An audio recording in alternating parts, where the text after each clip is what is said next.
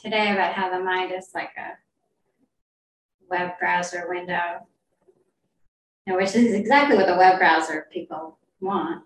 That's what they that's what uh, they modeled it after, you know, and operating systems as well.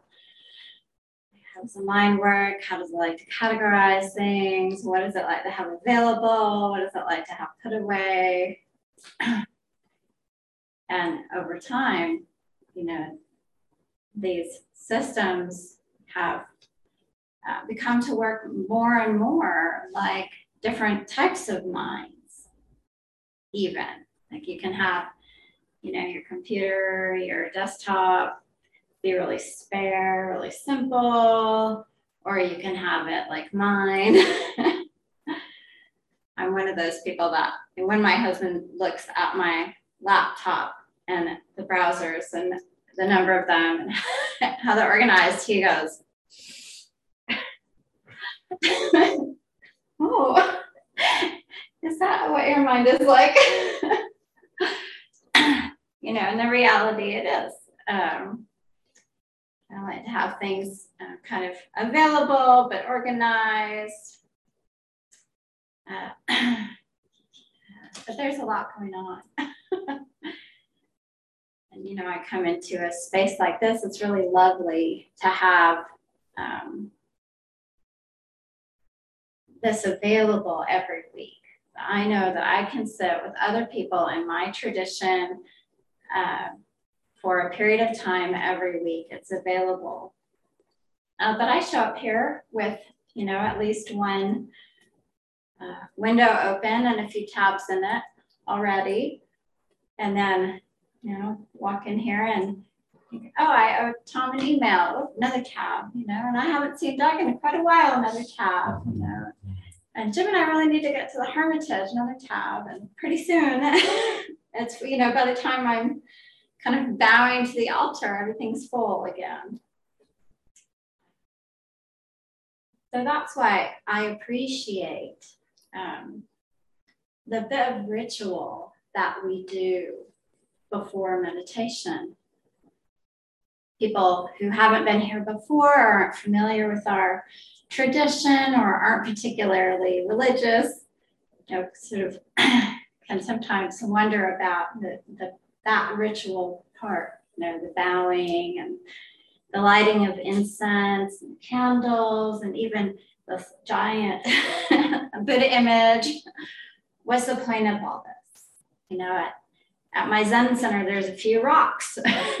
if you've come here from Zen, you know, you might have my first experience with meditation, or maybe second, uh, was sitting in a place in a in a in a you know white room with some cushions around the edge, uh, basketball court at one end, because the people who uh, ran it had a teenage boy. So when it wasn't a meditation uh, space, then it was all, it was a basketball court, and there is a simple altar with a few rocks on it.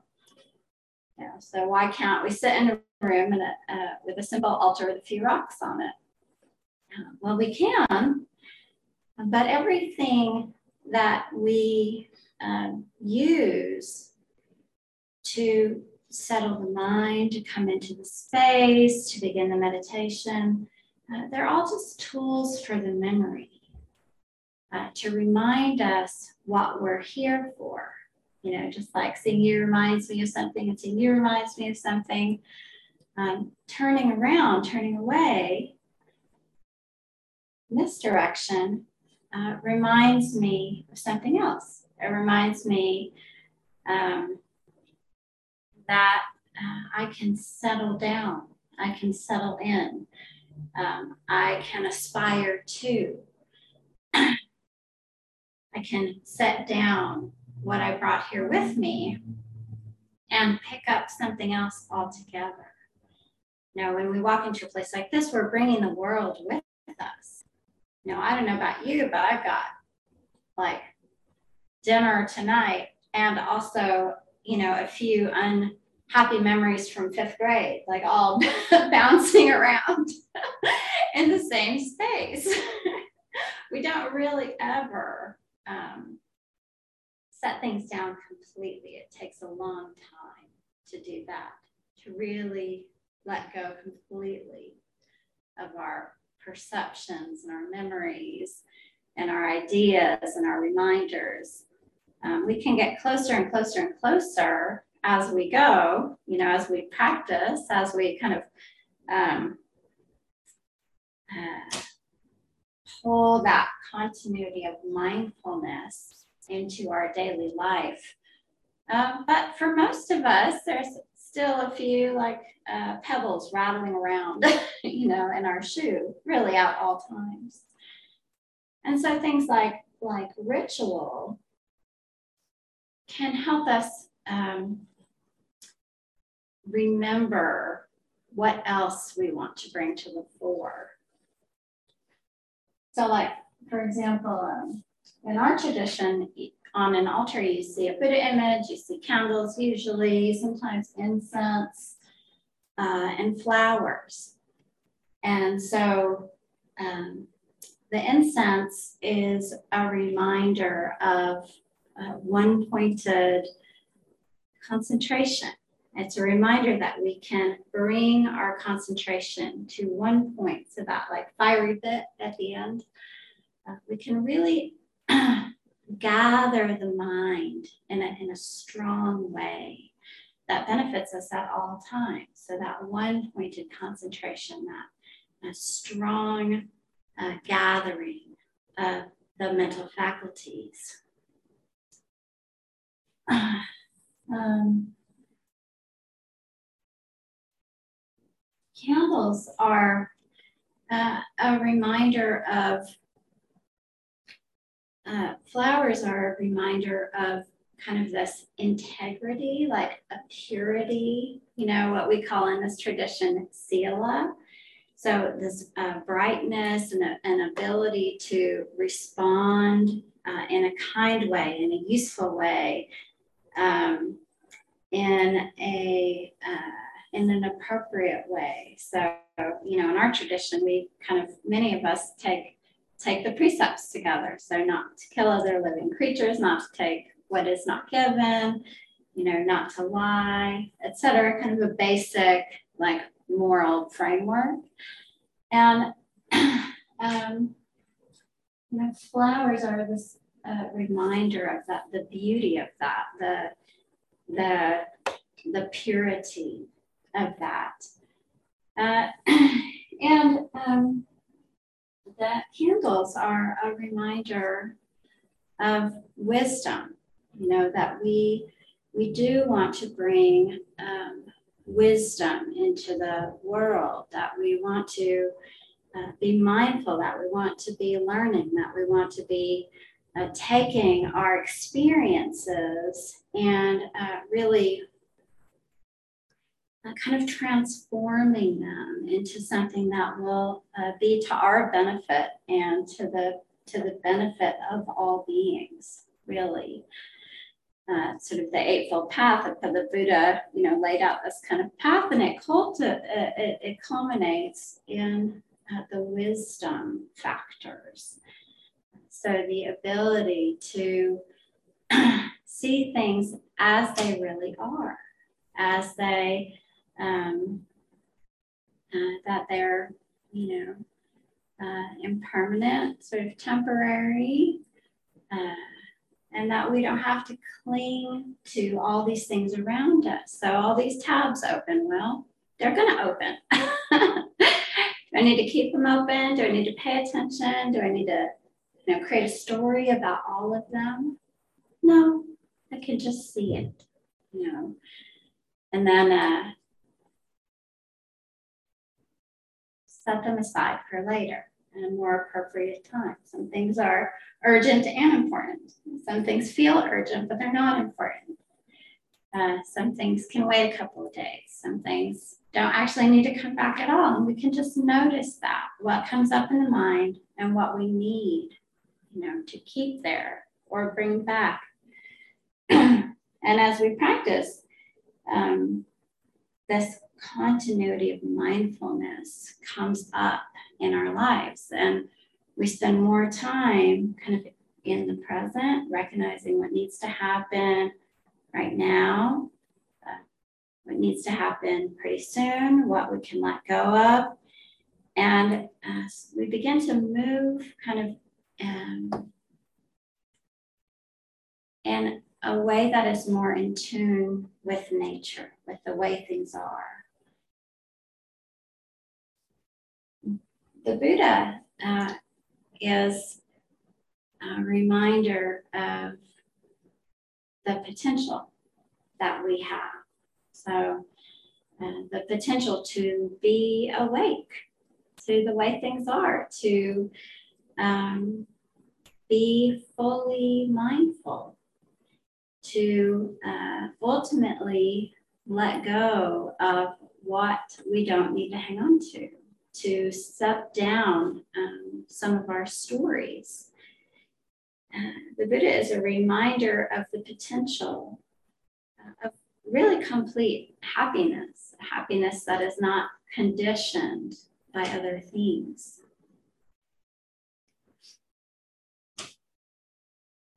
Those reminders that you know bring up bring up the tabs in our in our mind's browser. Uh, you know, the Buddha called those aggregates, right, or heaps. Really, is the term khandhas heaps, just categories of things, and um, you know, he said that we're constantly kind of impinged on by our own uh, thoughts, by our own, you know, things that we feel, um, by things that we see around us, by forms, you know, items, really. Uh, we're impinged on by our perceptions of things. Oh, I see.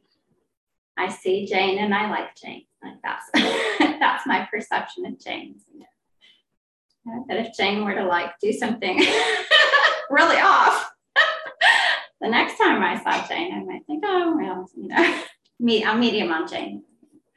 And our, we do that all the time. We categorize, we draw near, we push away. You know, we decide how to respond to things around us and even in our own minds. Um, based on, you know, our perceptions of those things, you know, how we've been slighted, how we've been, how we've experienced kindness, um, how someone else is behaving in the world, or maybe not people, maybe it's, uh, you know, just kind of things like, like the glass on that altar, so smudged, you know, not a big deal. But if you're someone who doesn't like smudges, you might notice it. It might open a tab, you know, it might begin to impinge on your um, continuity of mindfulness. Does it need to? No. Could you clean it? Yes. No, but not right now. So that's one for later. And we, you know, as we practice and sit in meditation and bring, you know, the body into focus. What we're doing with that, what we're doing by making the body our mind's focus is we're practicing noticing all those things without responding to them. That's what it is. That's what meditation is. It's practicing noticing all those things without responding to them. So um, because the expectation here in a group, anyway, is to sit quietly. So we're not going to get up and like say, you know, yell at the guy outside for revving his engine. Uh, you know, we're not going to get up and shut the window if there's birds. There used to be like a trove of birds up here that would only start squawking, you know, it seemed. Bell rings, birds squawk.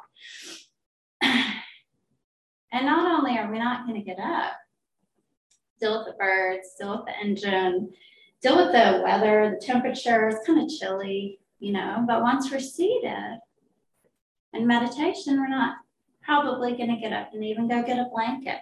Know, we've made a commitment to be with conditions as they are. That's what sitting is. That's what being in a group like this especially is we've made a commitment to ourselves and to others to be with the conditions as they are. Obviously, if something needs our attention, then we get up and we handle it, you know. But for the most part, we're safe here. It's a good enough conditions, it's good enough weather. Got great support from others. Um, and we can be with things as they are. And that also extends to, you know, our mind. We're not going to deal with the birds, but more distracting than the birds are those memories, you know, the planning, the regrets, the things that just kind of come up when we're sitting quietly. We don't need birds to distract us. We've got our own brains uh, that are at work all the time trying to trip us up. And so that's why we recommend, or one of the ways to meditate uh, with some success is by making the body the mind's attention. So we can observe what's happening. It's very physical, you know. My face is kind of like this. I've got my smiling muscles engaged. Um, can observe what's happening in, in my face. And then, as Ajahn Chah says, you know, know it, and let it go. So the face comes to a stillness. And when the muscles come to a stillness or when the muscles relax,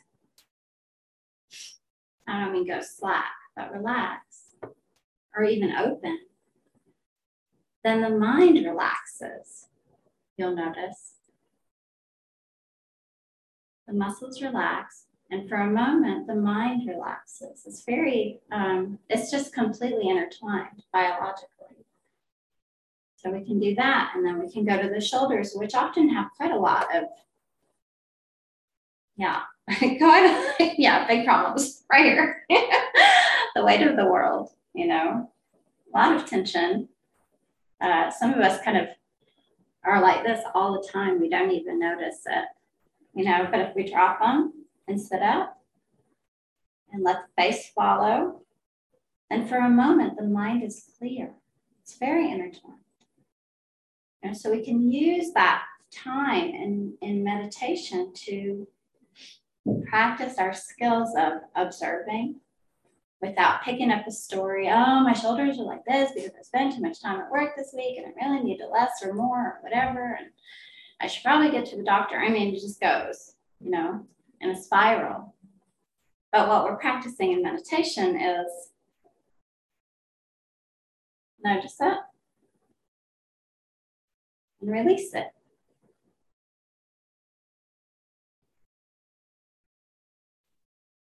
And then when we release it, we can notice again. Well, how does that feel? Hmm, it's pretty good. Or it's different, or it's interesting. Buddhists, we say things are interesting with a capital I. oh, that's interesting. My kids say that. Oh, that's interesting. I'm like, no. Don't you pull that's interesting on me. I invented that's interesting. Usually means I don't like something. That's interesting. yeah. And so then doing that with the whole body, you know, and then again, or, you know, bringing the attention through the whole body and then kind of holding the body as a whole in one's attention. Coming back coming back. And then we just have that, have that encouragement that anchors us. I'm not just doing nothing. No, I'm not just trying to get rid of my thoughts. I'm not just wasting my time. I'm knowing. I'm knowing what's happening. I'm observing what's happening. And I'm letting it go. I'm letting go, letting the muscles go, letting the thinking go, letting the stories go. And if you do that over and over and over and over in the space of 45 minutes or 45 years. you get pretty good at it. Starts to come natural. It feels calmer to be in the world, not so impinged upon by the aggregates, by those thoughts, feelings, forms, perceptions. And things start to become clearer. The sand sifts to the bottom of the river. Uh, so it's worth, I think, remembering in our meditation practice that that's all we're doing. We're observing, we're letting go, we're seeing things as they are, setting aside the stories. And it's practice. It's practice for the big stuff, for the deaths and the separations, frustrations. Even the great joys, you know, we can treat them all kind of the same. See it? Let go of it to just be in the world. Mm-hmm.